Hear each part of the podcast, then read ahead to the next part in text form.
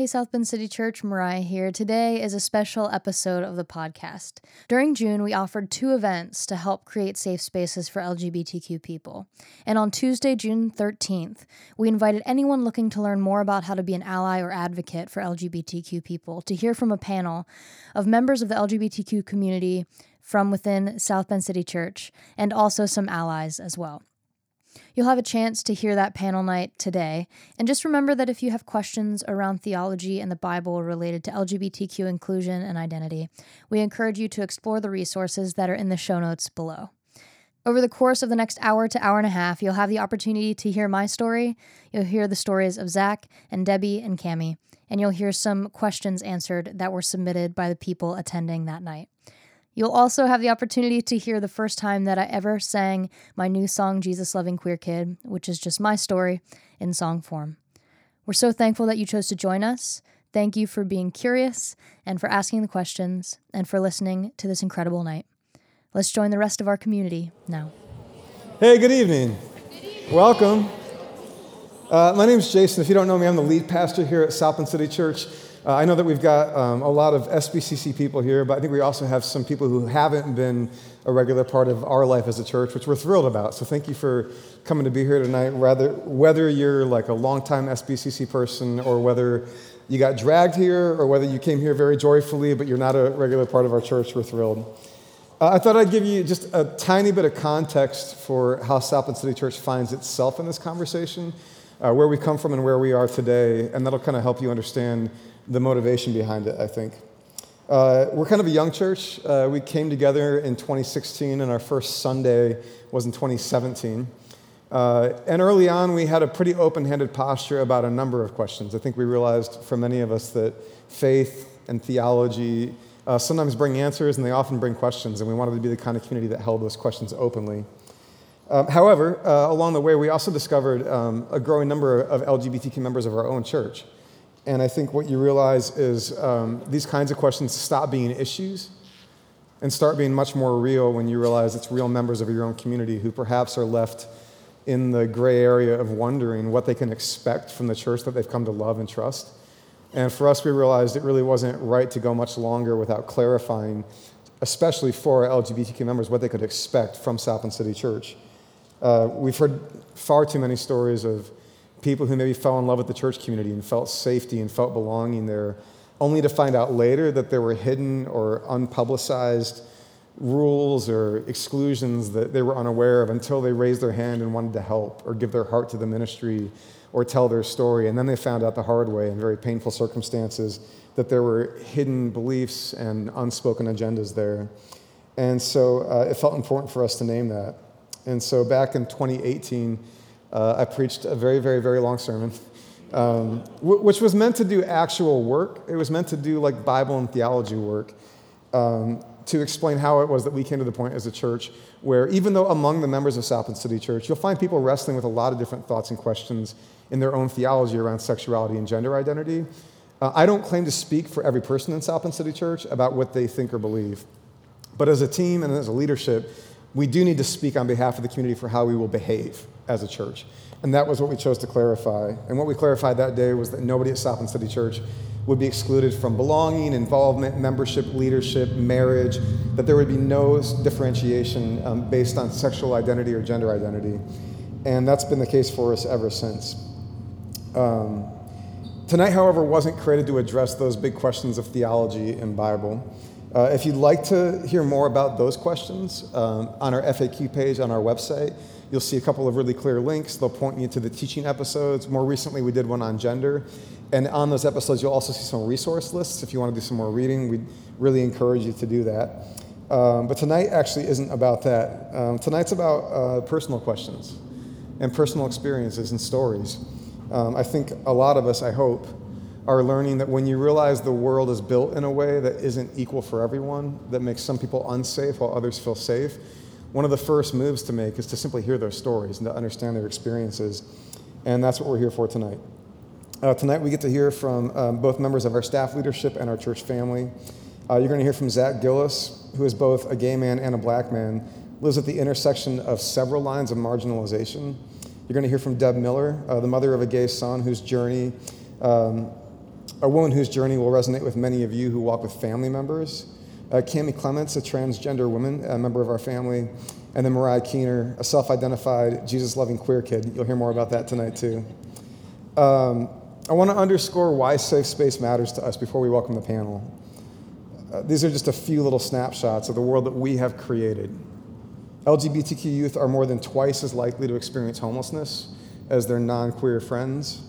LGBTQ people are currently having their identities challenged and erased in any number of state level legislative acts that attempt to purge any education or celebration of their very existence from classrooms and libraries. It's Americans right now who identify themselves as Christian leaders who've been at the forefront of influence in Uganda, pushing for and celebrating laws that would lead to the incarceration or even the death penalty for LGBTQ people. And these Americans would say they do this because of their Christian faith. Uh, we feel it's important to create a counterpoint and to work um, earnestly to create safe spaces for these people. Uh, our panelists tonight are sharing some things that are very personal and intimate, right? I think for all of us, things like sexuality and gender identity, these are vulnerable and intimate and personal things. Um, they're putting in time, making themselves visible, and doing the work for our benefit. This is work they shouldn't have to do.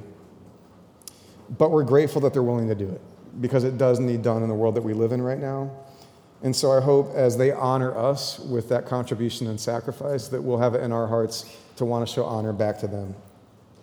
For the first half of the night, uh, we've asked each panelist to share for eight to 10 minutes a little bit of their own experience and story, and to include a few clear takeaways for us. And then we'll open up the second half of the night to questions. Uh, many of you submitted questions when you registered. We also have index cards on your seats, and anytime during the first part of the night, if you'd like to write a question on a card, feel free to do so. And then when we transition from the panel presentation to the Q&A, we'll invite you to pass the cards to the end of your row, and we'll include those in our questioning. Uh, but we will not be opening up the floor for like an open floor Q&A. Uh, we felt that just to kind of maintain a measured environment of safety for these people who are sharing these stories, we would introduce just a little bit of moderation, which is what I'm here for. Uh, I'm one of our enforcers tonight and I will not shy away from enforcing. Uh, when we're done with our program, one more note. Uh, please understand that when we're done with the program, our panelists' jobs are done for the night. They didn't sign up to be cornered with further questions. They're not here to get picked off for one on one conversations. If they choose to mingle, you're, of course, more than welcome to say thank you you're not welcome to try to get more out of them than they've already given. Amen? Amen. Amen. You're here. Awesome. That's great. All right, with all that being said, uh, will you please give a very warm welcome to our panelists Zach Gillis, Debbie Miller, Cami Clements, and Mariah Keenan.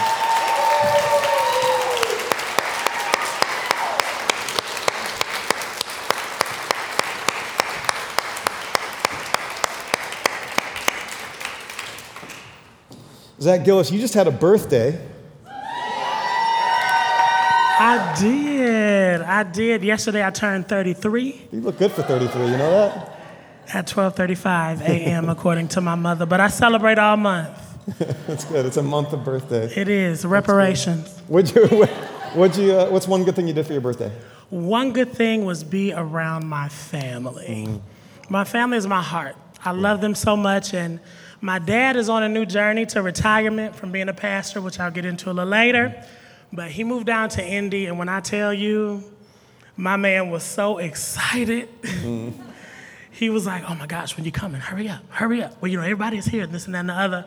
So it was just really cool to be around him and my sister and a couple of my little cousins that I helped raise and things like that, and now they're adults. It was just, it was beautiful. Beautiful. It was. It was. Well, speaking of your story, you said you get to it a little bit later. You're up first. I am. Talk to us, Zach. Okay. I'm trying to figure, should I sit or stand? It's up to you. I'm gonna just sit, just like this. Hey, y'all. It's so good to see you. It's so good to see you. So, um, one thing that I know about my journey is that it's very different um, from the typical queer Christian story.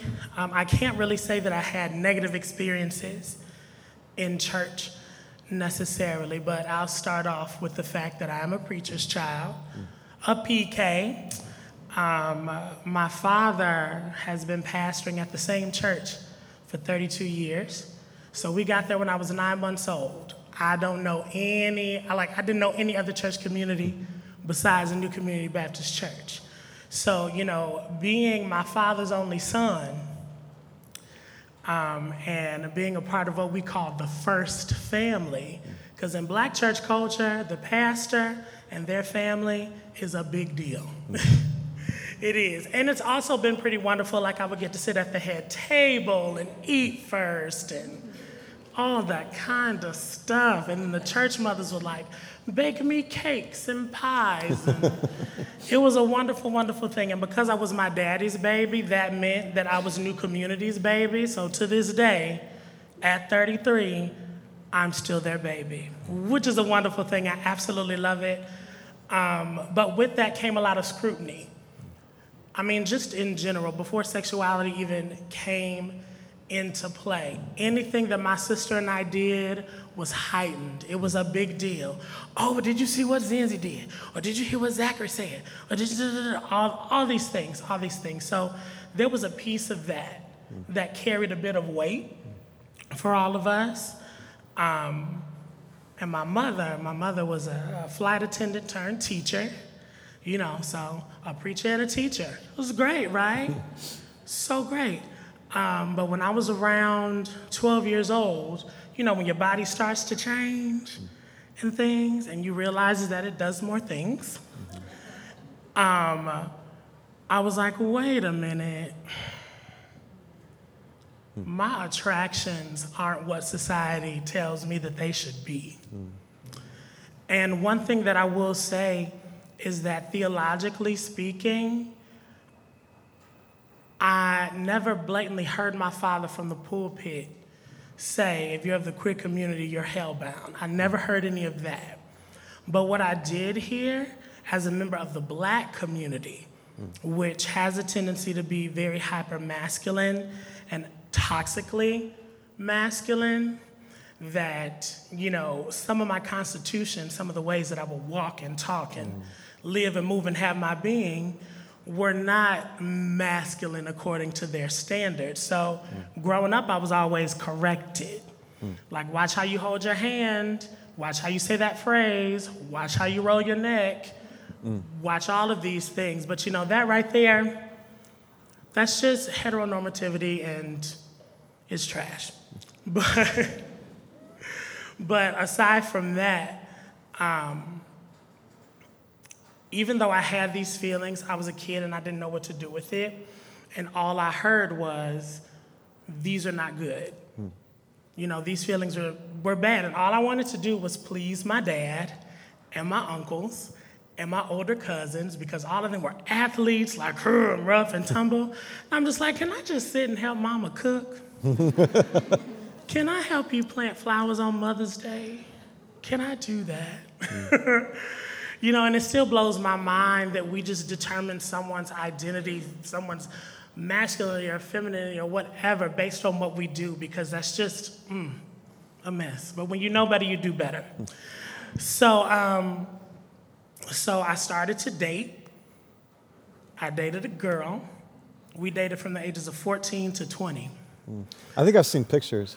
Have you've seen? I, I think, I, yeah, from you. I think you've shown pictures. Oh, I did. I did, baby. She was bad. to this day, to this day, she is, and I absolutely adore her. Um, and I really, really liked her. Like, I loved her platonically. Um, but then as we got older, I was like, the physical attraction just was not there. It wasn't there. Um, so, of course, me being a 20 year old young man, I left this area to work in Arkansas for a summer. Because after my first year, I had a local Christian, conservative, evangelical, small liberal arts, predominantly white institution. um, I knew that I could not spend four months at home with my parents because I was like, uh uh I done got a little bit of independence and you're not gonna tell me when to come in the house. Mm. so let me go and, and do my thing. And it was there. And it was so interesting where it took me to leave the area that I was in mm. to go to a place where I knew no one. The next relative that I knew of was five hours north in St. Louis. And it was then when I would be out in public and one time I got hit on. And I was like, oh, I kind of like this. And then I came to the realization that, oh, this isn't going to go anywhere. Mm. This isn't going anywhere. So, what am I going to do? What am I going to do? So, I come back. I find some ridiculous reason to break up with my girlfriend at the time. Um, and, uh, and it was clearly something that could have been worked out. but I was gay. So, there wasn't anything that could be done there. um, so then that happened, and then about a year later, I dated someone else. And I mean, even if I was straight, like we were much better off as friends. Um, but she was actually the first person that I came out to when I was 22. Mm-hmm. And I told her, you know, I said, I, I think I like guys. And then she goes, oh, well, I kissed a girl and I liked it. I'm bisexual. And I was like, okay, but I don't think I am. I don't think I am. I don't. My God, today. So eventually, you know, that ended, and I was like, I'm gonna chill. I'm gonna start to really dive more deeply into reconciling my faith with my sexuality.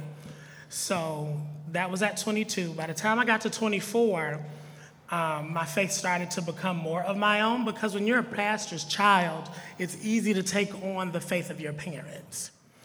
But I had gotten to the point where I was tired of this regurgitory theology, and I wanted to dive in and figure some things out for myself and start to research more affirming theology because I already knew what the non affirming theology said. I mean, when I would go to chapel, at the place where I went to school and worked at for five years, believe it or not. Oof, child. Um, we would have a lot of ex gay speakers come in and they would give me the option of, or anyone who was trying to make heads or tails or navigate the sexuality, they would say, well, either you go into a symbiotic marriage with someone of the opposite sex or you're celibate. And I was like, I don't know if that's gonna work for me. That might work for everybody else, but that ain't gonna work for me. So, um, long story short, I started telling more of my friends at 24, and I came out to my parents when I was 26, July 1st, 2016. And the thing that got me was when I told my mother, um, she said, Zachary, I can't love you any more than I already do. She said, Be yourself be safe, keep praying, and hold on to your faith. And I like to say that's exactly what I did. Um, and then she ended up telling my father, and my father, being who he is, was like, okay, you know, you know. And I'm sure that they had questions to everyone else, um, but I know deep down in my heart that my family would much rather have me with a significant other than not have me at all. And I know that that is not a common experience. And also, my family knows me enough to know my gift of goodbye. Like, I will be like, all right, I can't bring him? Cool, bye. I'll see you when I see you. I love you from a distance.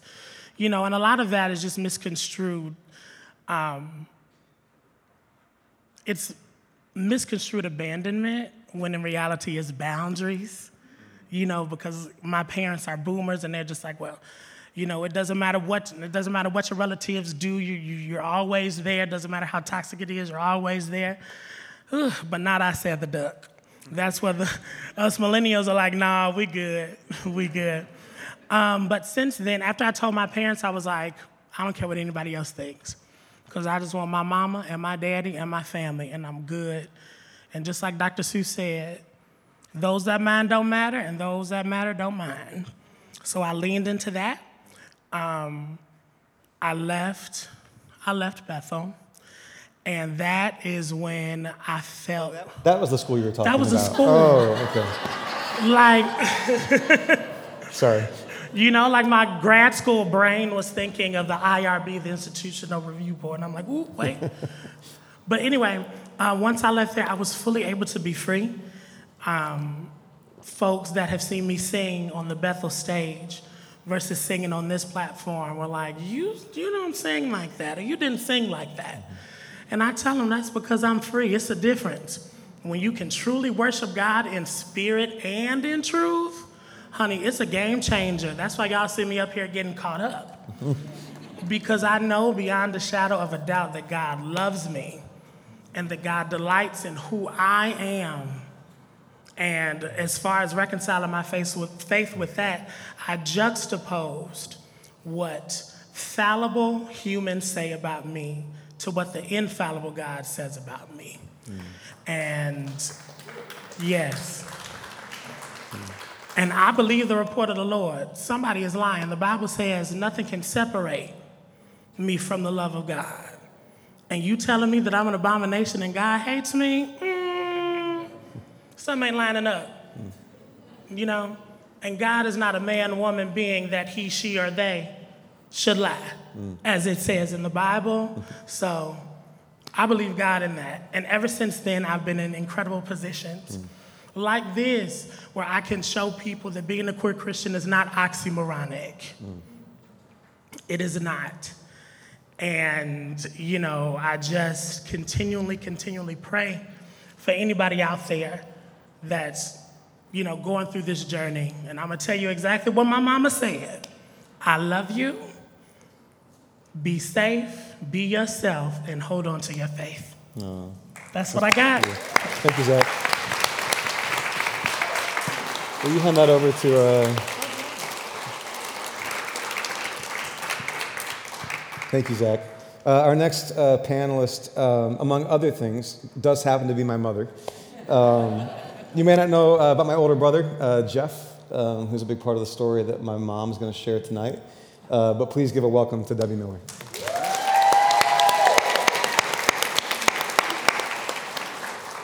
I'll try and add some humor to follow Zach, but um, there's not a lot of that in this, and it's all written down just so I don't miss what I think is really important. Um, so, just for some context, Jeff came out approximately 20 years ago, and at that time, short of death or a terminal illness, this was the absolute worst thing I could ever have imagined. Additionally, that was right about the time all of our friends started inviting us to their kids' weddings. And not only did those weddings feel like funerals to me, because I didn't think I would ever experience that for my son, you see people you haven't seen in a while, and you know what they ask you? How's the family? What's going on? And so I found myself um, stepping back and um, feeling very isolated. Um, but for some history, I met my husband Steve in his hometown of Grove City, Ohio. And two weeks after our wedding, my parents moved out of state. And when our youngest child, Jason, uh, was four months old, Steve took his first promotion that involved a move away from family, friends, his childhood home. And we, like I said, we went to Michigan.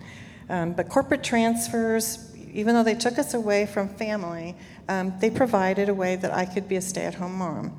And we really felt like that was worth the trade off. So, outside of a few um, job friends and relationships that Steve had, our sense of belonging and community totally came from our church. We went in all the way. I mean, like, if the church doors were open, we were there. It was Sunday school, it was Sunday evening, it was midweek. And Zach reminded me of something when he was talking about his family. Steve was an elder. I taught Sunday school. You know, it was like we, we weren't on staff, but we were totally engrossed in lay activities. You know, like I said, if the church was open, we were there. We even bought our house where we live right now so we could be close to the church we knew we were going to attend when Steve got transferred here. So as the kids got older, they had youth group, church camp, VBS, and I eventually ventured into part time office work, first at the church, church secretary, and then at the church camp. Faith based spaces were our fortress. We needed a place of protection from the outside world and the evil forces. We even went so far as to file letters of religious objection when the guys were in high school so they wouldn't have to sit through the public school health class that covered sexual orientation. Or it wasn't orientation then, but it was human sexuality. But following Jeff's coming out, I found myself hanging on by a thread, and like a pendulum, that thread would swing back and forth between the realization that I must have been a failure, failure, failure as a mom, and anger at God for allowing this to happen to my family. I mean, I thought I had pushed all the right buttons, right? I mean, I just told you how much we were in church, and um, thought I'd put my kids through all the right hoops, and yet here we were. So it felt like it was incumbent on God to fix this. So I prayed, and then I prayed some more. And I couldn't tell you when one prayer ended and the next one began because every breath was laced with prayer, and every blink held back a flood of tears that was waiting to betray my despair. And what do you do with your anger when it's directed at God? If you feel that God has betrayed you, where do you turn? To further exacerbate my desire, despair, I believed my desires were honorable. I wasn't asking for monetary gain or celebrity status. I was asking for what I thought God's word told me I should want, and therefore what I thought God wanted for my child. I thought we were aligned in our purpose, and I believed eternity was at stake. And I cannot overstate that. I believed eternity was at stake. Maybe God was impotent and weak, incapable of preventing this from happening or correcting the collision course. Could it be that he was simply distant, aloof, too busy to be bothered with the likes of me and my family? And worse yet, maybe this God was capricious enough to enjoy watching us squirm under the weight of our circumstances. I mean, these were all the things that were going through my head. And ordinarily, I would find comfort in the pages of my Bible or time with friends. This was different. I feared talking about it would breathe life into the nightmare. So all I could do was sit in a booth at a restaurant crying while my best friends kept silent company with me. And scripture even seemed to mock me. I mean, things like James 5:16 promising the prayers of the righteous effective month. You know, well apparently my prayers weren't righteous because I w- weren't effective because I wasn't righteous enough. And then there was the teaching of parachurch organizations that spouted the idea that one of the causes of male sexu- homosexuality was an overbearing mom. This reinforced my concerns like a gavel banging on the desk of the judge as he proclaimed my guilt to the entire courtroom. The burden kept falling on my shoulders, and the weight of it was breaking me. So, still believing that God wanted my son to be heterosexual, but hadn't taken care of this yet, and conversely convicted of my guilt in the matter, I put what I thought was my son's well being ahead of my shame sent Jeff to counseling.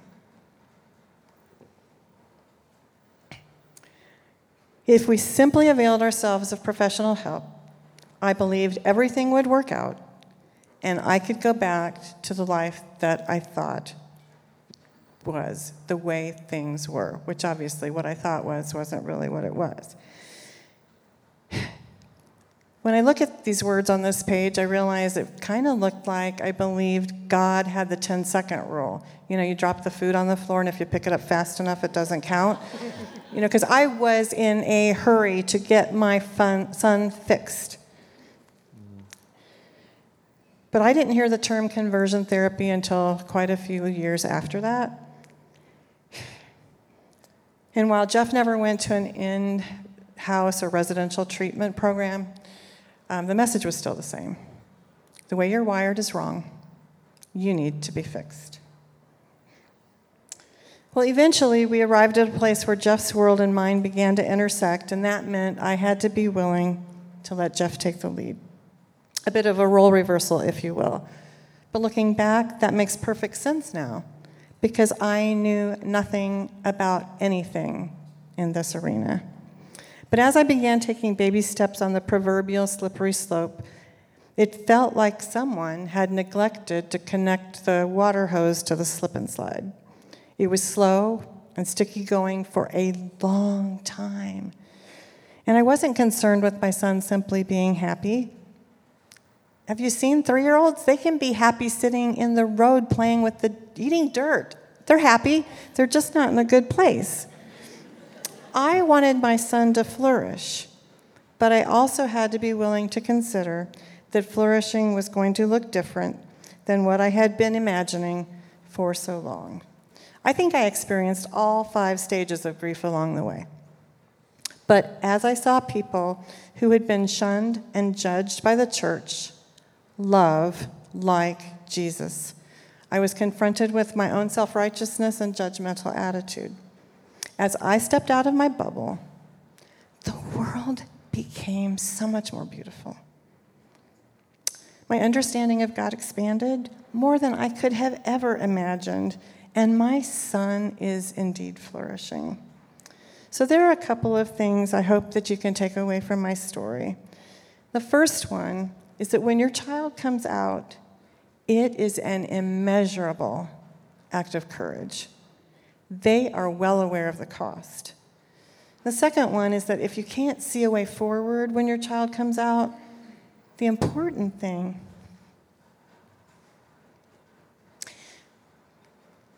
is to stand with them while you figure it out. The trust they have placed in you is precious cargo. Um, and then I do have a poem I'd like to share with you that actually I just wrote last year. Um, I call it the remix. Have you ever changed your mind? Do you know anyone who is right all the time? Have you ever held on to an opinion or kept your feet planted in the same position without asking yourself any questions? Have you ever been wrong about what you were taught and thought all along? Was it really the truth? Absolutely. Have you ever come to see anything differently?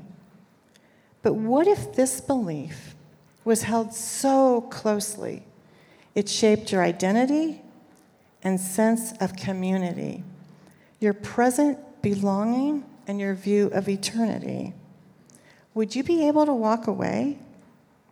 And what would happen if someone you loved is gay?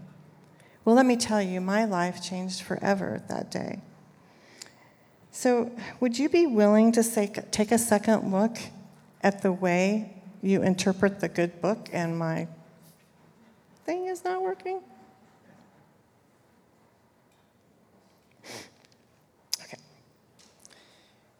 So let's start back with um, my life changed forever that day. Would you be willing to take a second look at the way you interpret the Bible, the good book?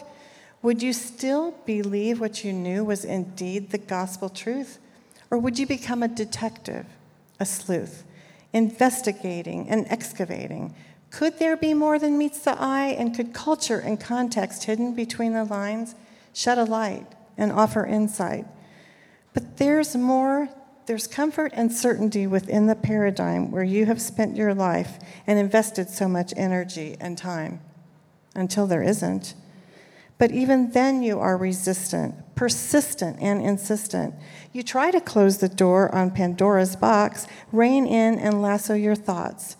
I pleaded and I begged, Lord, no, not this, anything but this. And slowly, gradually, I began to see that God had not abandoned me or my family. Rather, He was intimately involved with the details of this journey. But stepping out of the path well worn, my emotions and heart became broken and torn. I mean, where do you stand when even your closest friends cannot begin to comprehend that your journey has taken you to a place where you feel all alone because certain beliefs just don't make sense anymore? So my questions beget questions, and those have fueled accusations. So, what if one of your friends changed their opinion? Would you consider they've done their due diligence and found evidence, both compelling and significant, to support their decision? Or would you assume they had lost their faith and abandoned their religion? You know, the road I have traveled did indeed cause certain beliefs to unravel. And some would say that I've been deceived.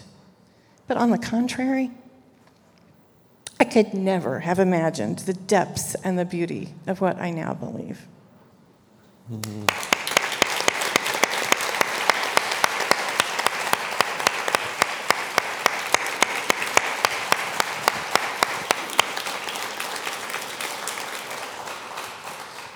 Thank you, church member Debbie Miller. Cami, welcome. You share with us? Thank you. Well, thank you for giving us this opportunity. It's been many years since I've looked out over a crowd of this size. Um, and Deb, I'm going to real, with the rain. You might need to hold that real close so we don't get feedback. Yeah, just hold that real right. close. Thank you. Sorry. It's okay. So your your story resonates with me, but on a on the opposite end of the spectrum, being that I was the child of very conservative parents, much like you, Zach. Um, other than that, my story is really not that much different than a lot of other transgender people um, across the world.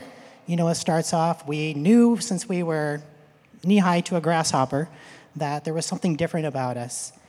And for me, the particular moment that it became real was I was probably just over five years old and I'd started kindergarten. Now, prior to this, I was very sheltered. My parents told people, just because of my mannerisms, that I was, I was different, you know, that I was not like my brothers.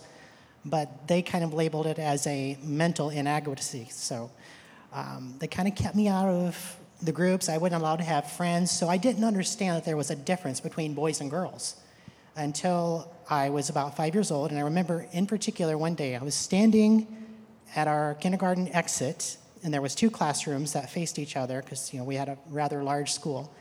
And I'm looking across, and there's all the girls there, and they have the bows in their hair, and they have, they're wearing the cute dresses.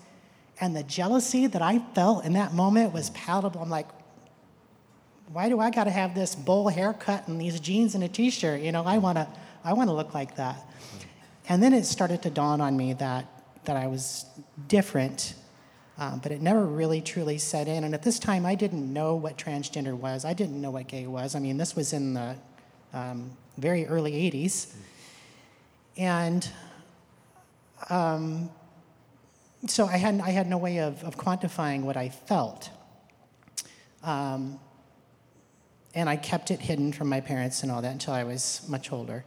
Uh, but I remember in elementary school, in kindergarten, I also made a friend, and he was a young boy that I remember watching him as he came into the classroom that first day. And he was standing in the entryway, and he was just terrified. You could just see the look of terror on his face, like he was just petrified to be there. And so I, being the chipper extrovert that I am, I walked up and I stuck my hand out and I introduced myself, and I said, Is this your first day? Of course it was. He's like, Yeah. And I said, I, am scared too, because I was. I was terrified. Being that I lived a very sheltered life, I wasn't used to being in groups of other kids my age, especially mixed gender.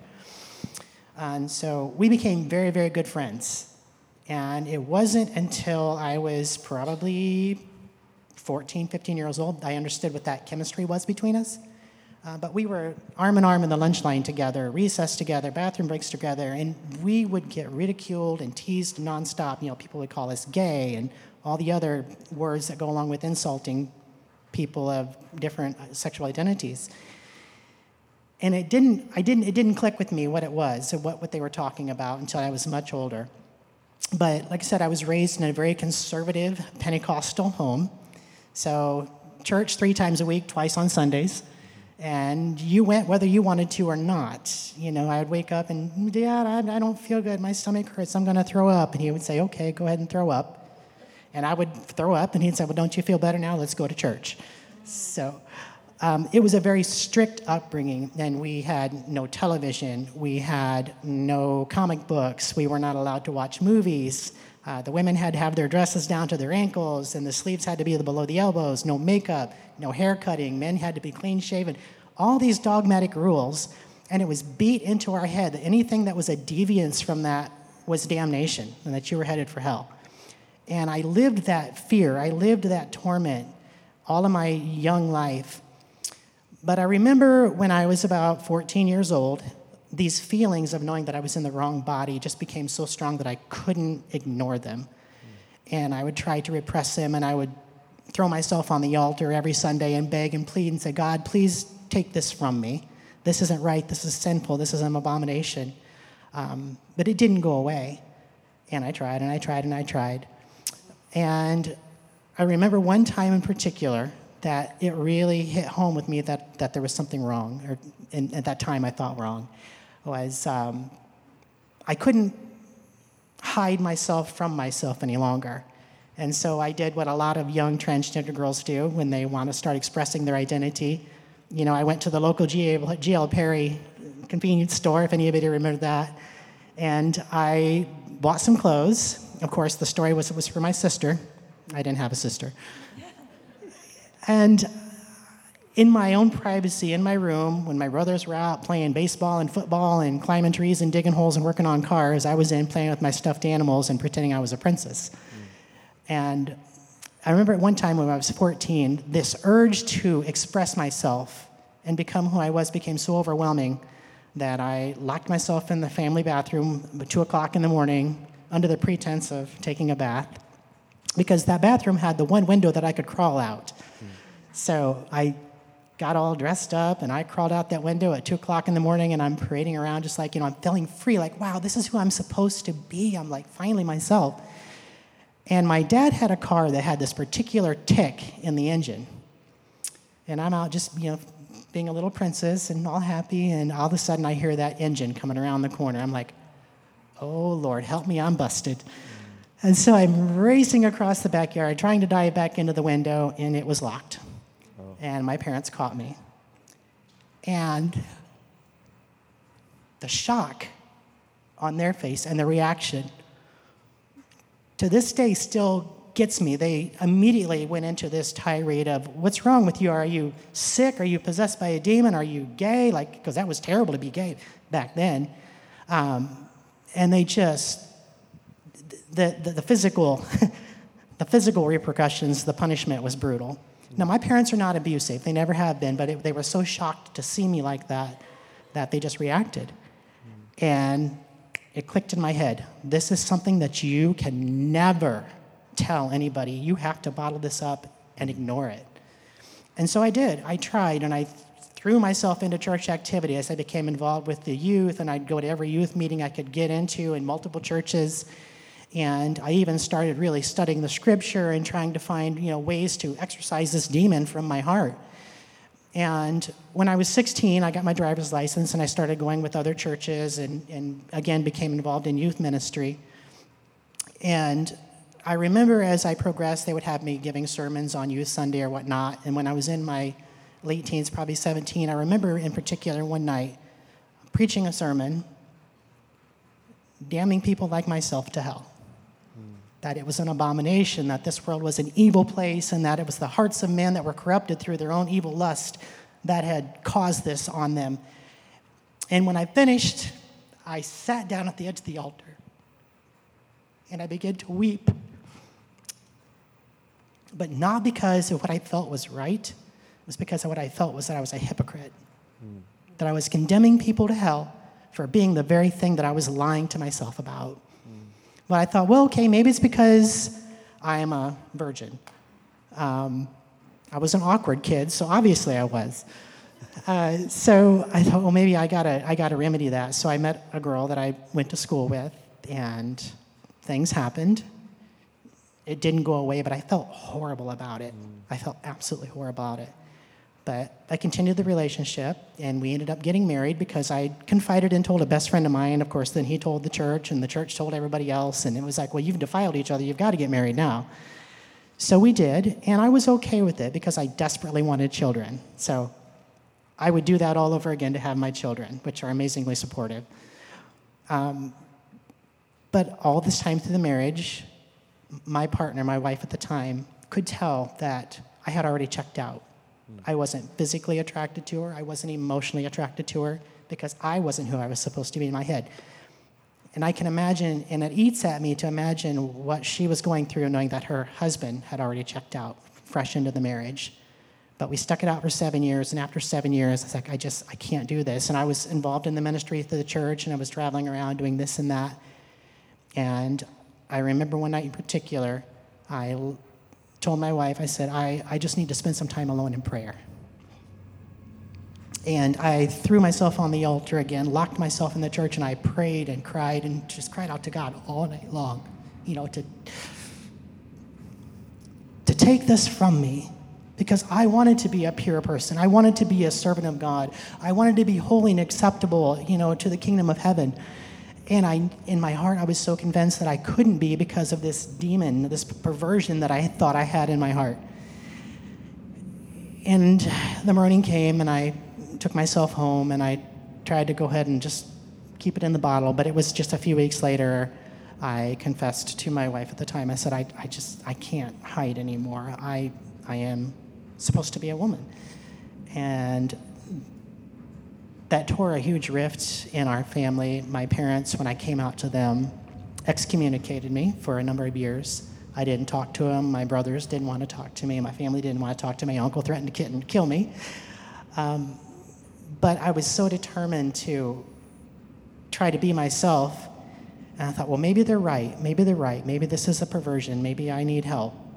So, well, maybe it's because I'm not physically attracted to her. Maybe I got to meet somebody I'm physically attracted to. So I met a girl from El Salvador who was supermodel gorgeous.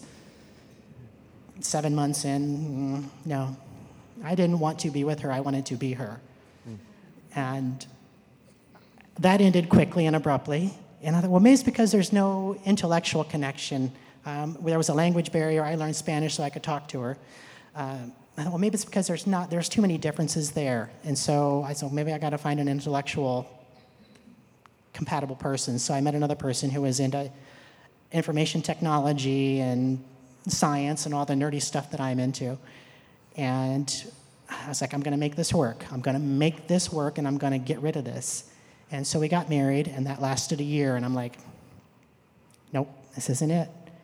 So I told her, of course, that I was going to start my transition. And I did. And of course, by then I'd done tons of research, found it all out. And I did. And I transitioned when I was 28 and did all the hormone replacement therapy, had a great life, had a great job. The job that I was working at, I was what we call stealth. If you're not aware, in the trans community, stealth means that you work and live and nobody knows that you're transgender. So I worked in an environment, nobody, nobody had a clue. Um, but some things happened that I had to take custody of my kids. So I, I say this with a little bit of pride, but also I, I, a bit of humility and thankfulness for how good my children are. But the judge told me that when it happened, due to the circumstances, that I was the first transgendered woman in, in South Bend, Indiana, to get full and unrestricted custody of her children huh. and set precedent. So, but that set some things in motion that told me that I was okay to be who I was and that the people that really mattered, my children, were okay with it. They were perfectly fine with it. Mm. But as would have it, insurance didn't cover any medical transition, they didn't cover the prescriptions needed, any of that. And so this was all coming out of my pocket. And a lot of you may know, being a single parent with absolutely no child support coming in, it's very difficult to raise teenage daughters. Mm. So I was like, I can't I can't do this. I can't do both. And so I was like, well, I'm just going to bottle it up, put it back in the, in the bottle, and just go back to living as male for the rest of my life and die miserable. And I used the guise of finding Jesus again and got re involved with the church and really threw myself into it and did that for seven years. And, you know, revivals broke out over the trans woman that became straight, you know. Um, all the time, living a lie, living a lie. And finally, in 2021, I was dating somebody else and struggling, struggling, struggling, struggling with this all over again. And I did the same thing all over again. I locked myself in a church one night, threw myself on the altar, and just begged and begged and begged God, please take this thorn from my flesh. Take this curse from me. You know, make me a vessel of honor. Make me an example. Make me a testimony. I felt the Spirit impress upon me and God said, Yes, I could take this from you. I could. It is within my power. But the problem is, is that this world is so full of people just like you that have done the same thing, that have bottled it up and turned to religion as an excuse and claiming they're healed, and they have turned on people like you and they have caused a rift. They have caused hatred and division because they curse people like you, knowing they are very much that person themselves. So if I take this from you, you become one of them, and you cannot be a bridge. How are the people over here that says you're an abomination going to be able to see that you are just a human being that loves Christ and that wants to live a godly life? And then those here on the other side that want nothing to do with the church because they've been so damaged and hated because of their gender identity or their sexuality. Who's going to be that intermediary? And so God told me, He's like, okay, I, I could, I could, but I'm not going to. I made you different so that you could you learn patience and tolerance for those who are different. All right, Lord. So I still struggle with it, and I told my partner, and, and my partner at the time knew that I was transgender and that I was struggling with it, living as male. And I told her, I said, I need to get away. I need to, I need to address this. So I did a two-week hike on the Appalachian Trail in 2021. And about 40 miles in, um, actually about 20 miles in, I reached a plateau, and there's this huge boulder that looks out over the valley called Preacher's Rock. And the story was is that many, many years ago, there was a preacher that lived in the valley of the mountain, and he would hike up to that mountain, that, that huge cliff looking out over the valley, and he would practice his sermons. And in that moment, I felt, again, the Spirit of God speaking to me, saying, Stop lying to yourself. Stop lying to people and be who I made you to be. And that was my moment that I came home and I resumed my transition. And I'm learning, I'm learning as I go on that there, there is a reason. There is a reason. Somebody has to be the bridge. And I think that is not just me, not just us up here, but that's all of us to realize if you are straight, you can see people like myself, like Zach, like Deb, that we all love God and we are all striving for the kingdom of heaven. And then those of us that are identified as LGBTQ can also show that we are being servants of God, that we're good and kind and loving people, and they're really not cursed, you know. So, Pastor, you made a, a comment on one of your messages. Um, actually, it was the one where you were talking about gender identity. That said, you know, that God created night and day, but there's also a dusk and a dawn, which is neither night nor day. Mm.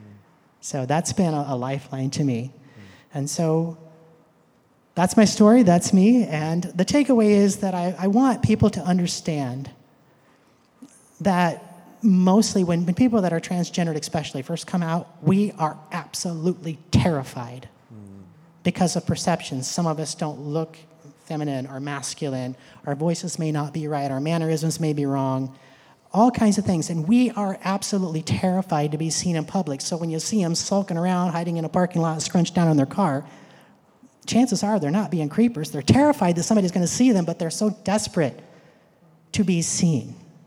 So my takeaway was here is, you know, have an open mind. When you see somebody that's obviously transgender and struggling, offer them companionship, offer them compassion, and offer them the love of Christ.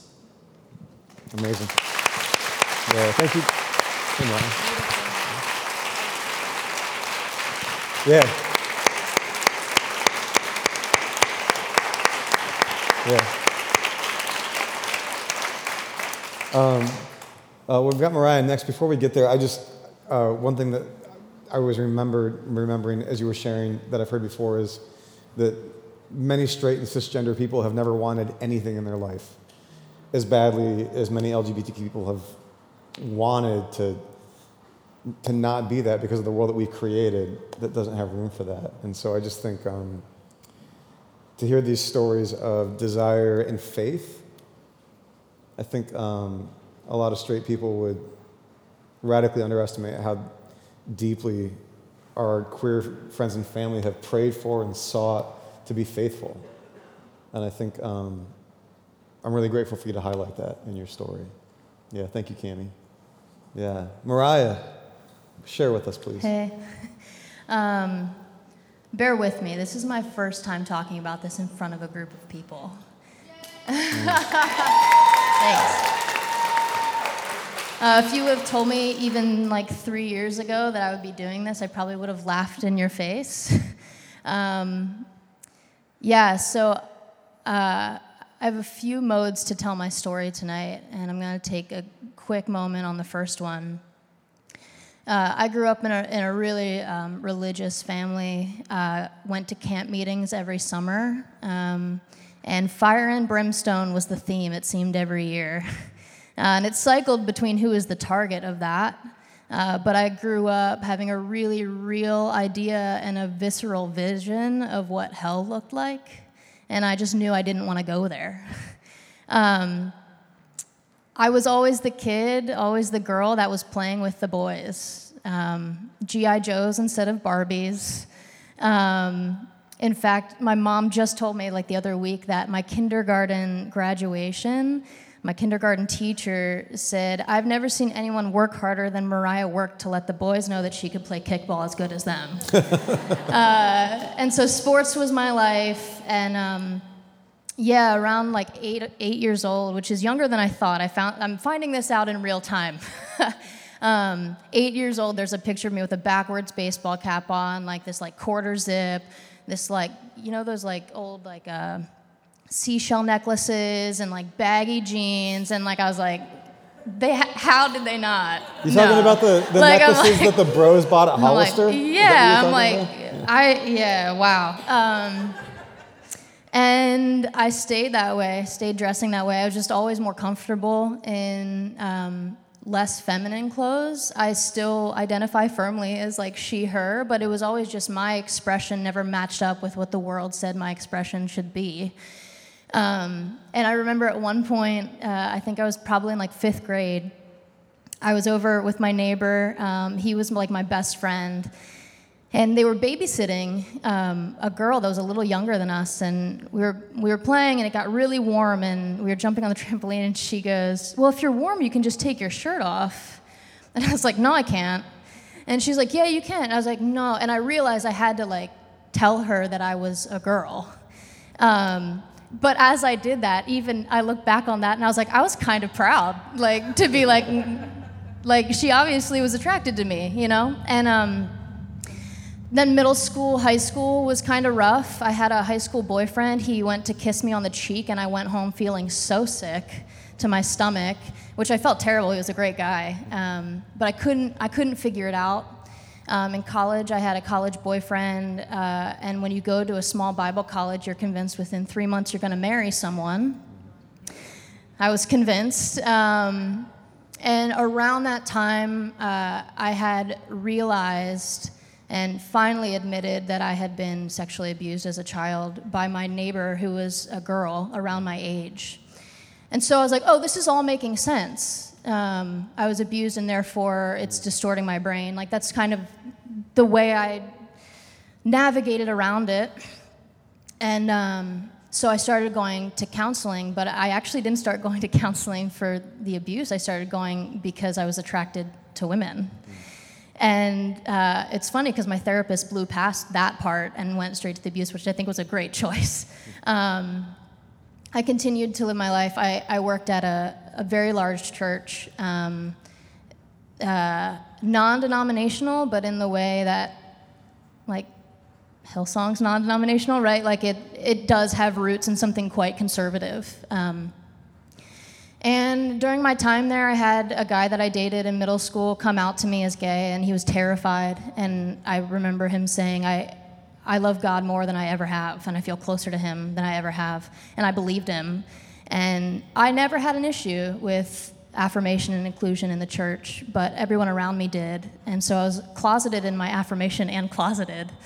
Um, and then it just became harder to ignore, right? Like um, in recent years, uh, there's just more people feeling brave and comfortable to share their stories. And in the leadership role that I was in, uh, I just found it more difficult to have those conversations with people, and I and I really didn't want to. Around the same time, I, I, I mean, COVID happened, and you spend a lot of time with yourself in COVID, and you can't ignore things. um, and so I, I, I mean, my TikTok algor- algorithm was like speaking for me. like, um, and so, TikTok knows you're gay. yeah, you may not know it exactly, I, exactly. Um, and around that time, uh, I became closer to my now partner, and I had come out to her a year before, but in a way of like I've kind of always struggled with this, or like I think I'm this. Um, and then out of COVID, uh, we became closer, and I, I, realized I need to leave where I was working and uh, probably where I was living to be safe and to do it in a respectable way, whatever that means. And um, around that time, my partner uh, now was like, "Hey, I I actually like have feelings for you," and I was like, "Great," because same, but also like, what am I gonna do about that right now? Um, and I remember driving home uh, from a random coffee thing, and I just pulled over and had a panic attack. And I called my sister and I said, I have to come out to our parents. Um, and she sat with me as I did. And, you know, my parents were like, I mean, we kind of knew, which is fine. Like, on some level, I'm like, you couldn't have told me? like, like uh, a little help, mom yeah, and dad. yeah. yeah. Anyway, um, and I started to come out to some really uh, trusted friends, and all the while actively, actively searching for new jobs. And I was just about to give up on the church thing, uh, and I stumbled across Jay's teaching. And it was like right before that that I looked at my therapist and said, I'm going to have to choose between being myself and doing the thing that I feel like I'm gifted and called to do. Um, and it broke me and I heard his his sermon, and I just I didn't. I was in such a bubble, I didn't even know that churches like South Bend City Church or any church that was affirming existed that could also hold on to the Bible. And uh, I remember thinking, I wonder, I wonder what it would be like to work at a church like that someday. um, I zoomed Matt Graybill uh, and I came out to him. He was the first person uh, outside of like one or two trusted friends and my parents that I came out to. Uh, Matt's our executive pastor Yeah. here on staff, if you don't know Matt. Um, and less than a month later, I see Zach and Jay's face pop up uh, saying, Hey, we're hiring. And I was like, Oh. Uh, and I was like, That's a long way away. Uh, and my, my now partner was looking, she's like, I just feel like this is it. And that terrified me and excited me. Um, so last year, around this time, I publicly came out um, on social media and like the world, you know, knows. Um, and around that time, I had just finished writing a song and that song is called Jesus Loving Queer Kid. Um, and I held on to it for a while because it's terrifying to put that into the world, especially in the climate that we're in right now. Um, but it's coming out at the end of this month, and I figured the best way to sum up my story, and probably a lot of the stories, maybe that, of those that identify as LGBTQ in the church, um, that I should play it for you guys. Yeah, right? Uh, I'm gonna let you know I'm terrified and nervous, and I might forget the words, um, even though I wrote them. It's a weird thing. But they'll be right up there for yeah. you. Um, so let me get set up, and then I want to play this for you. Cool. Hey, Mar- while Mariah gets set up, um, why don't we also use this as a moment? If you have any questions that you've written on a card, if you would pass them to the outside uh, edge of your row, like that way and that way. And I'm going to ask um, Katie and Matt if they could grab those uh, while we uh, get to be the premier audience or one of the premier, one of the premier audiences yeah. for this song. Yeah. Um, this is a song uh, just asking some questions and some of the things that I wish that I could have said to those that I came out to a year ago.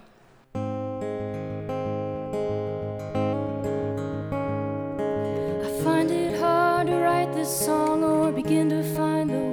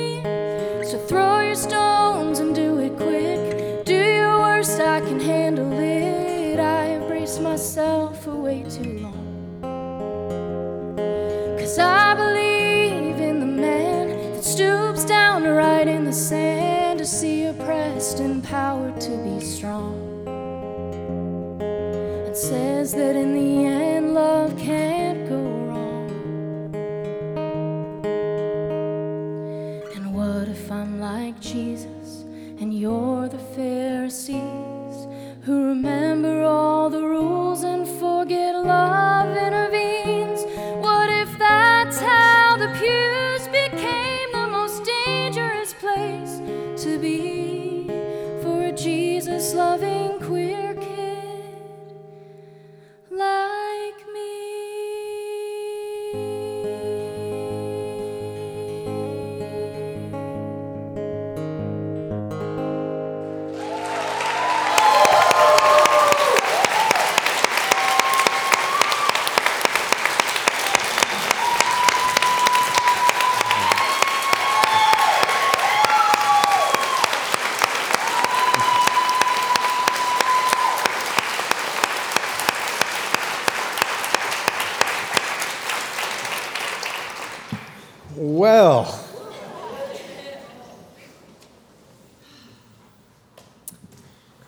um, I'll have a little bit more to say to all of you when we're done here. Um, but we want to turn to some questions, and you all have asked some really wonderful questions. Uh, some of you had a chance to submit them in advance through registering, and I wonder if we've got any cards. Thank you, Matt. A few extras that might have come through here.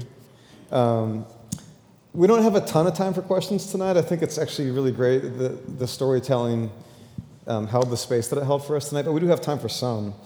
And so the good news is what I've read here and what you sent in ahead of time, and I'll take a look at these as we move through this. Um, there's a few kind of clear areas that are expressed in many different questions.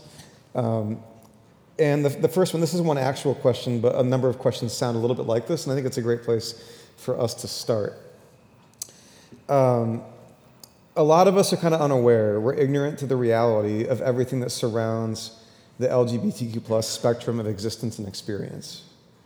Yet asking questions for the sake of learning can be awkward and unintentionally can come across as judgmental or as virtue signaling. And I know that there are people who are pretending to ask sincere questions, but in fact are using those questions as a dog whistle or to make a point. How can we ask awkward questions and have awkward conversations so that we can learn better to be better allies? That feels like a good place for us to start. Uh, and Zach, can I throw it to you first?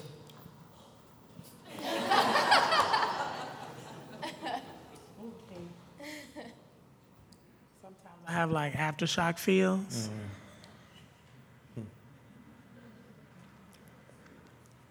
I um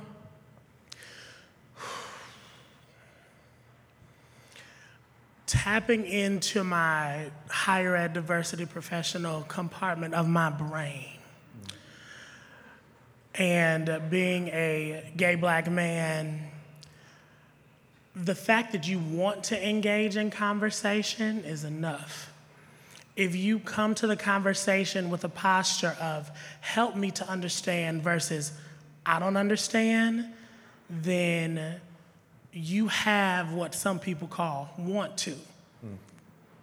you want to engage in conversation. And if you check your posture when wanting to ask us questions, I'm telling you, like, we will answer them. Don't ever feel awkward. Don't feel, don't, don't feel that at all. I just want to tell you that. You know, because we would much rather have you ask us instead of not saying anything or implying things. You know, it's good to go straight to the source. And, you know, we're willing to answer any questions that you have. So don't have any trepidation. Okay? Yeah. Do y'all have anything? Want to add to that? Cool. Uh, I got another one for y'all.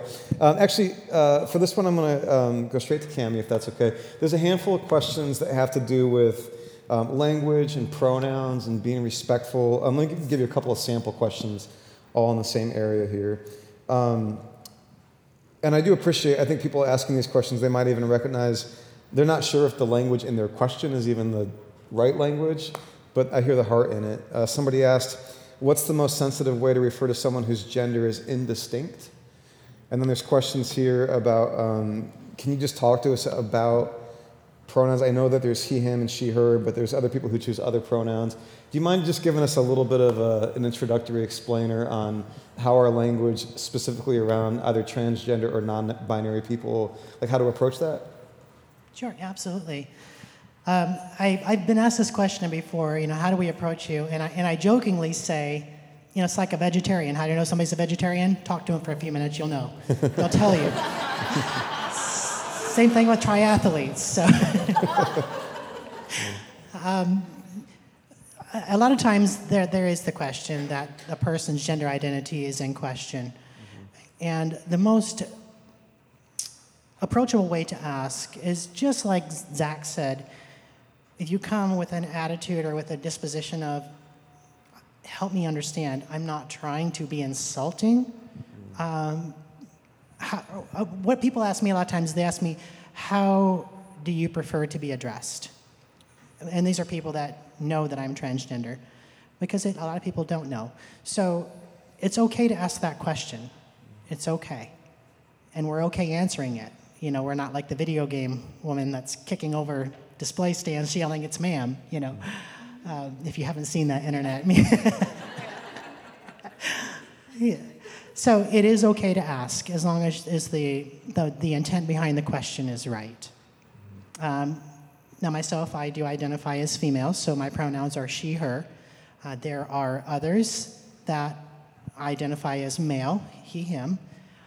There are some that identify as non binary, meaning that they don't feel like they fit any particular gender criteria specifically. Um, they're also sometimes referred to as gender fluid, which basically means that it's based on how they're feeling at the moment.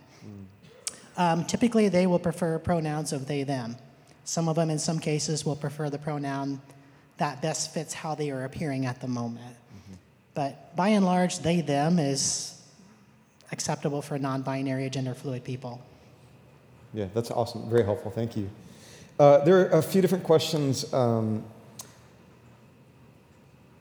that seem to all kind of revolve around walking with like younger people in their own journey of discovering identity. And so, whether it's, um, for example, what's your best way to wrap your head around a child who says they're gay, but you never saw it coming and you don't believe them? Uh, what's the most important thing to say to parents of kids who have just come out?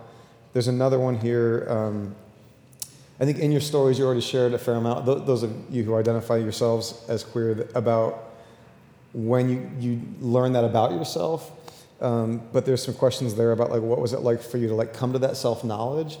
And so um, because I'm seeing a number of those, I wonder, um, Mariah, can I start with you? Um, so I think specifically around um, adults walking with younger people in their own journey, and I'll, I'll throw a caveat in here, and I don't mean to speak for anybody else here. Some of these questions I know are complex, and I think we're learning more through like good psychology and good data about like how to walk with people in their developmental journey. And I'm not expecting any of you individually to be experts in child psychology. Um, that's not the burden that we put on you. Um, but I do, I do, uh, I do want to throw the question out because there's so much of it here about walking with younger people in their own identity journey. Yeah, I think it's also important um, with, with a Q&A like this, right? Like every person has their, a different experience too. Um, so the, the answers that we might be offering, uh, we're, we're trying to offer a umbrella answer, but it's uh, the people that in your life have different circumstances and all of that. Um, yeah, I think, um, you know, I, I shared as early as eight, probably even a little earlier. I started dressing differently and can have memories of um, being attached to my teachers that are female or like my camp counselors were my best friends. And i'm like um, so uh, you know i think every person has a different experience. I think the first thing um, as difficult as it is i think it is important to believe them. Um, i also will say i'm not a parent i hope to be someday everyone's parenting and everyone's relationship with their child is different. I think the main thing that you can do is lead with love, even if you don't agree. Um, I remember my mom sharing about a month after I came out. Um, she just said, I'm going to choose, I, I, want a relationship with you. Like, I'm going to choose to love you. I'm, I'm going to trust that you're doing your work and I'm going to do mine, but I'm going to choose a relationship you, with you over anything else. And I think that that's, uh, I can't offer parenting advice, but I will say that I think with younger people that are coming out to you or talking, I mean, first of all, the fact that they're processing with you is, is huge. And I think that should be honored, and I think it should be, um, I do think it should be believed. Um, and I think it should be met uh, with love. Um, that's maybe not helpful. Maybe it's too general, but um, that's super helpful. Yeah. Debbie, do you wanna you wanna pick up on that? I know you shared some of that in your Yeah, um, story. So grab that mic for us there. I've talked with some, because um, I've, I've talked with parents, and a lot of times parents end up in a child role with their parents that are the grandparents of the child that's coming out.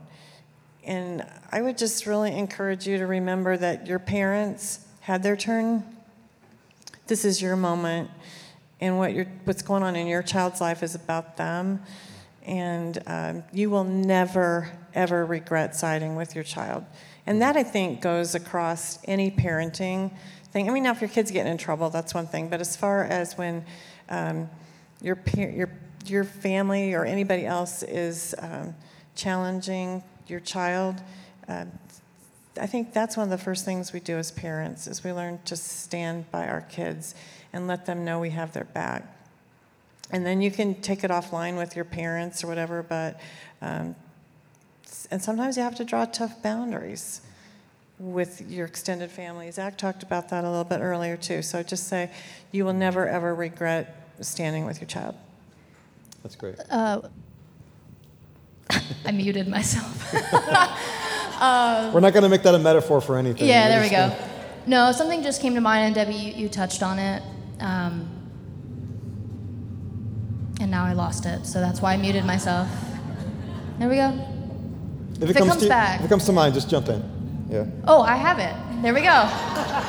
this is staff meetings all the time, by the way. We're just like, I don't know. Um, parents, if your kids come out to you, even if you believe it's wrong, it's not your fault. My uh, parents try to explain it away and they try to take blame for it because then there's a root to the problem to be fixed. It's there's no fault. It's not your fault. Um, I just wanted to say that because there might be some family members carrying that of like, if I did this or I should have done this or whatever. It's yeah, it's biologically proven at this point with science. So. Yeah. Now I muted Zach. Now I'm getting fired tomorrow. She's done. No. I, yeah, because we're idiots, and after what you just did, we'd be like, yeah, get rid of her. Come on. Um, and you know, another thing that I would add is that when coming out, I know that every parent has a dream for what they expect their child to be. And I would say, in the whole process of your child coming out, I think that it's okay to create a little space for you to grieve what you thought was going to be. You know, like my parents expected me to be the kid to get married and have five babies. But uh, no, no, no. Did, Married do to the dogs count? Married The- the to a babies? woman. They love their grand dogs. they love their grand dogs. But you know, I would say um, give yourself some space to grieve that. But after you grieve it, come on up out of there and stand by your baby. Okay?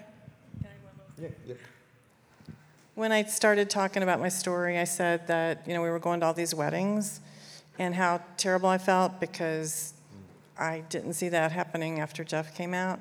Well, the joke was on me because when Jeff got married, it was one of the biggest, baddest wedding parties I'd ever been to. And Zach, in like what he talked about in his truth, sang at the wedding.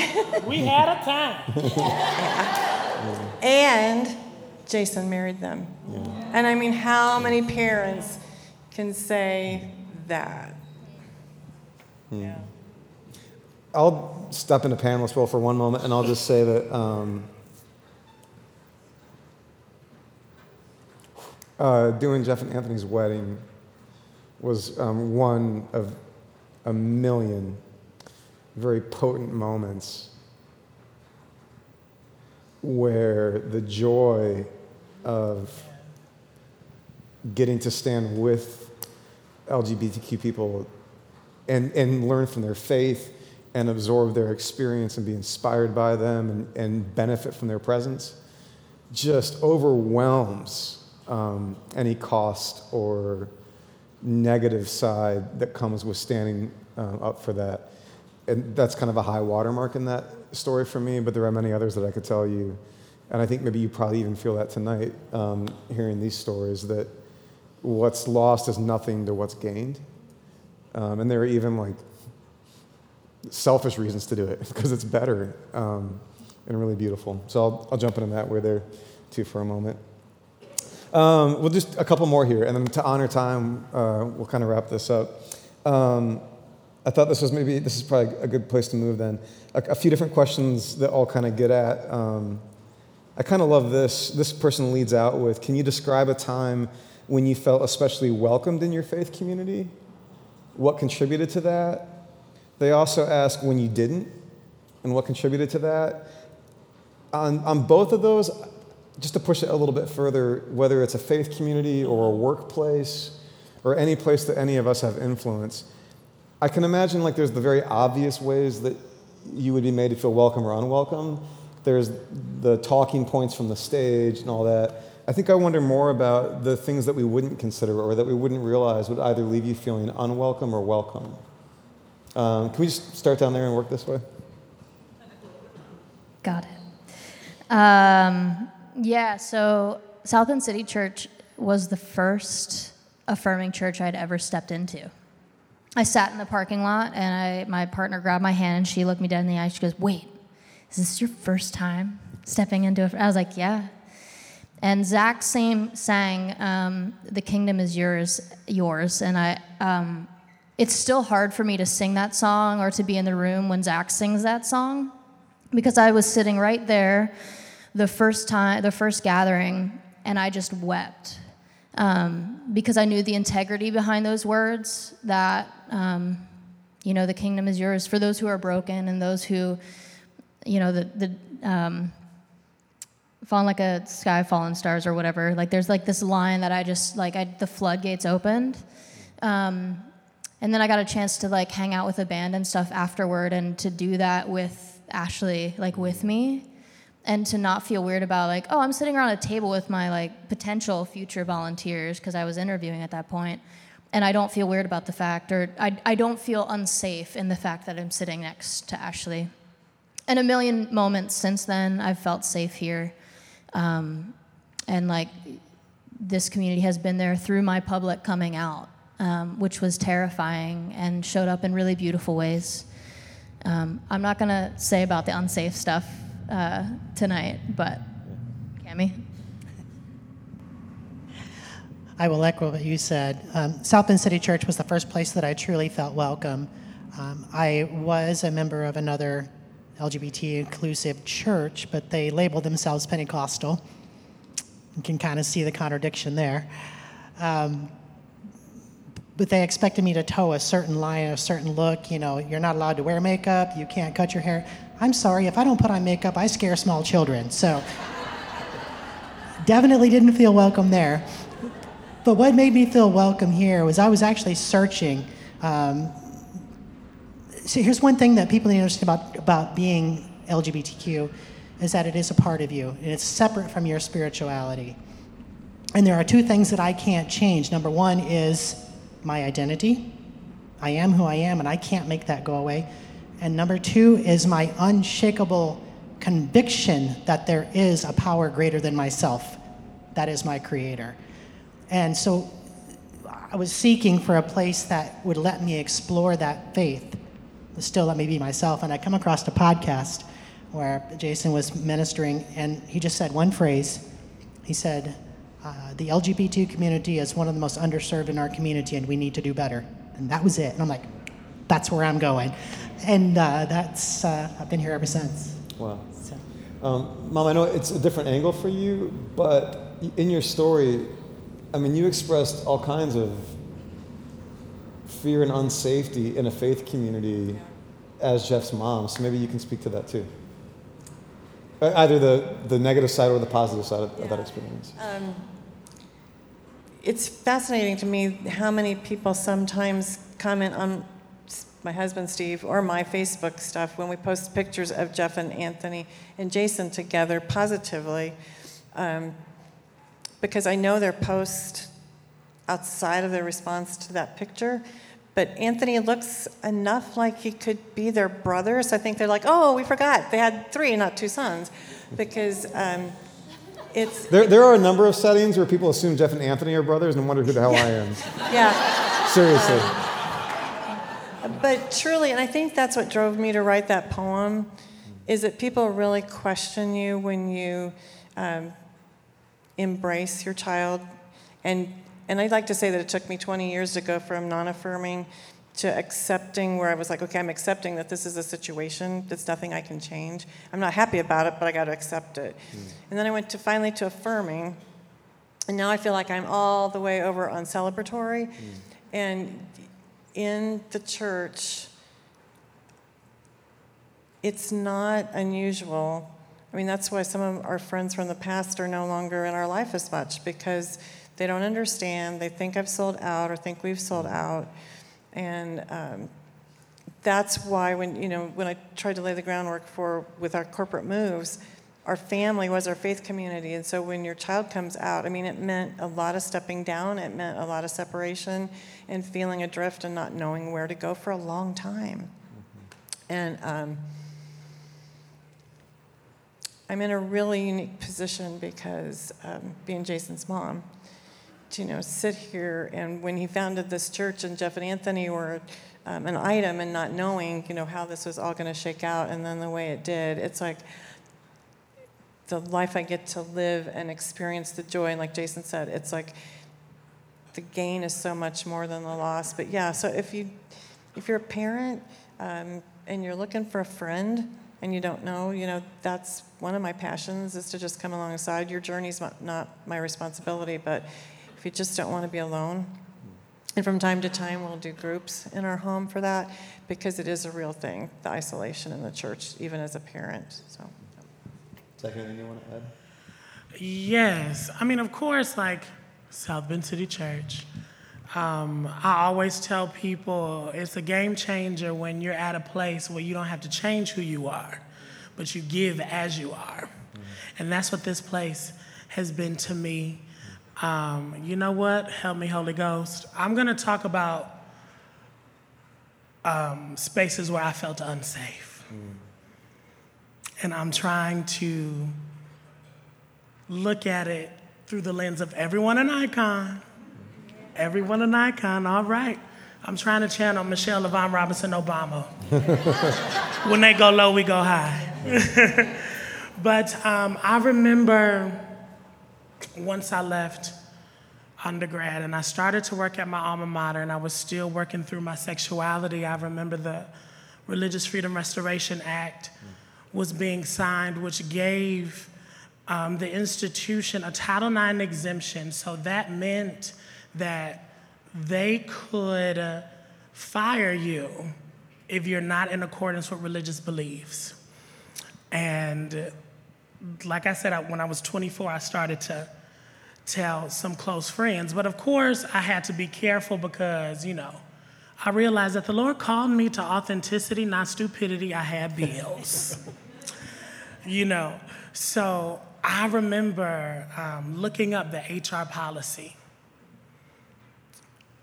And it was so poorly worded, but pretty much it said if you are an employee here, not only can you be a practicing member of the LGBTQIA community, but you cannot advocate or promote the agenda, or you will be at risk for termination.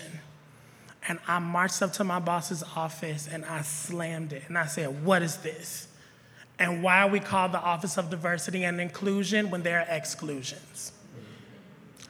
So that was a, a moment for me where I was like, okay, I'm not welcomed to be myself here. And it was also confusing because I would get up on the stage and sing. And these same people that would come up to me afterwards with tears in their eyes, telling me that God had used me as a vessel to bless them, looked at me as an abomination. So, does that mean that the anointing is now obsolete because you know that I fully leaned into who God created me to be? What is that? That was a huge part of my faith reconstruction. Um, but I give God praise for the people in my life who loved me and supported me. And I realized that God never left me. Never. And I said, okay, if I'm going to lean into this, I'm going to need you to set some things up. And as soon as I left, that's exactly what God did. And I looked up and I was in ministry at South Bend City Church exactly as who God created me to be. So I always use that as my faith testimony that God is not going to play you. Some of his kids may be misinformed, that's all right. But the only person I went to Calvary was Jesus. Can I get an amen? Amen. Amen. So that's my experience with Amen. that. Thank you, Zach. Um, we could keep going. I want to honor time, so we're going to wrap it up tonight. Uh, just a couple of concluding words. Uh, first of all, for all of you, thank you for being here tonight. Um, I think it's a real wonderful act of um, love and care to show up and learn and listen. I do want to encourage you, you can keep learning and listening. Um, I do want to point you again to the resource list that we have. Um, for every chance you have to sit in a room and hear in person, whether face to face or from a stage, there's a lot of good books out there. There's a lot of other resources that are amply available for anybody who wants to do the work. And um, I think that can be a really powerful way for us to continue to love well. So, uh, but thank you um, for being here tonight. And for those of you who are uh, a part of SBCC, thank you for the kind of community that you have helped to shape that makes this possible for us to do this together. Um, I tell friends sometimes I kind of feel like we're getting away with something, which is probably the fear of our critics, to be honest, that we're getting away with something. Um, but to get to be a church together um, that tries to take these convictions seriously um, is a real privilege. So thank you. Uh, and then.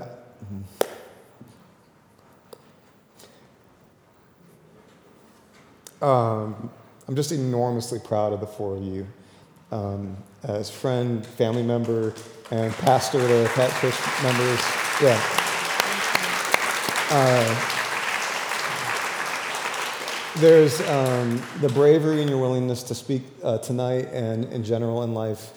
Um, there's the remarkable generosity that you have in your spirit when um, every one of you, for a million reasons, could be a very cold hearted person. Um, and yet you've chosen uh, to repay evil with good and to return love to the world when that's not always what it's given you or the people that you care about. Um, and um, I love the testimony of your faith. And I think one thing that's just really clear is that um, the lives that you live are not in spite of your faith, but because of it. Yeah. And that means that you all have something to teach us um, about what our faith means to us in the world. So, for all those reasons, I'm very grateful. I'm going to let these guys leave the stage while we say thanks to them again.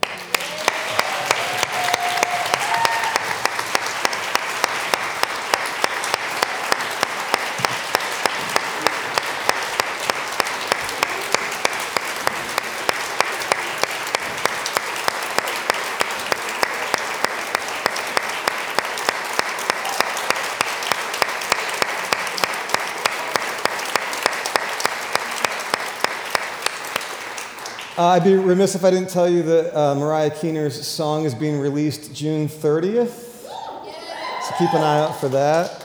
Um, I know this may not exactly be a church service, but it did feel kind of fitting uh, to pray uh, as we go. So if you want to, uh, join me in a prayer, and then we'll be done. Loving God, thank you for tonight and for the brave and beautiful testimony of Mariah, Cami, Deb, and Zach. Uh, thank you for the bravery with, with, which they have walked and the generosity with which they live. I think we also um, grieve the many ways that the world that we have created uh, is one that's not safe for so many people. And so uh, tonight, I'm, I'm, thankful for a safe space, for one where there's joy and laughter. And uh, I'm also aware um, that there are many pockets in this world that aren't safe yet. We pray for those places to be made safe, for um, the shadows of bigotry and hatred to be chased away. Uh, we pray for everything from coffee shop conversations to legislation uh, to create a world that's safe for every kind of person who um, beautifully bears your image in this world. So help us to be brave the way that they've been brave. Help us to be creative the way that they've been creative. And help us to do the work that you've called us to. And I pray these things through Christ. And we all said, Amen. Amen. Thanks for coming tonight, friends. We'll see you soon.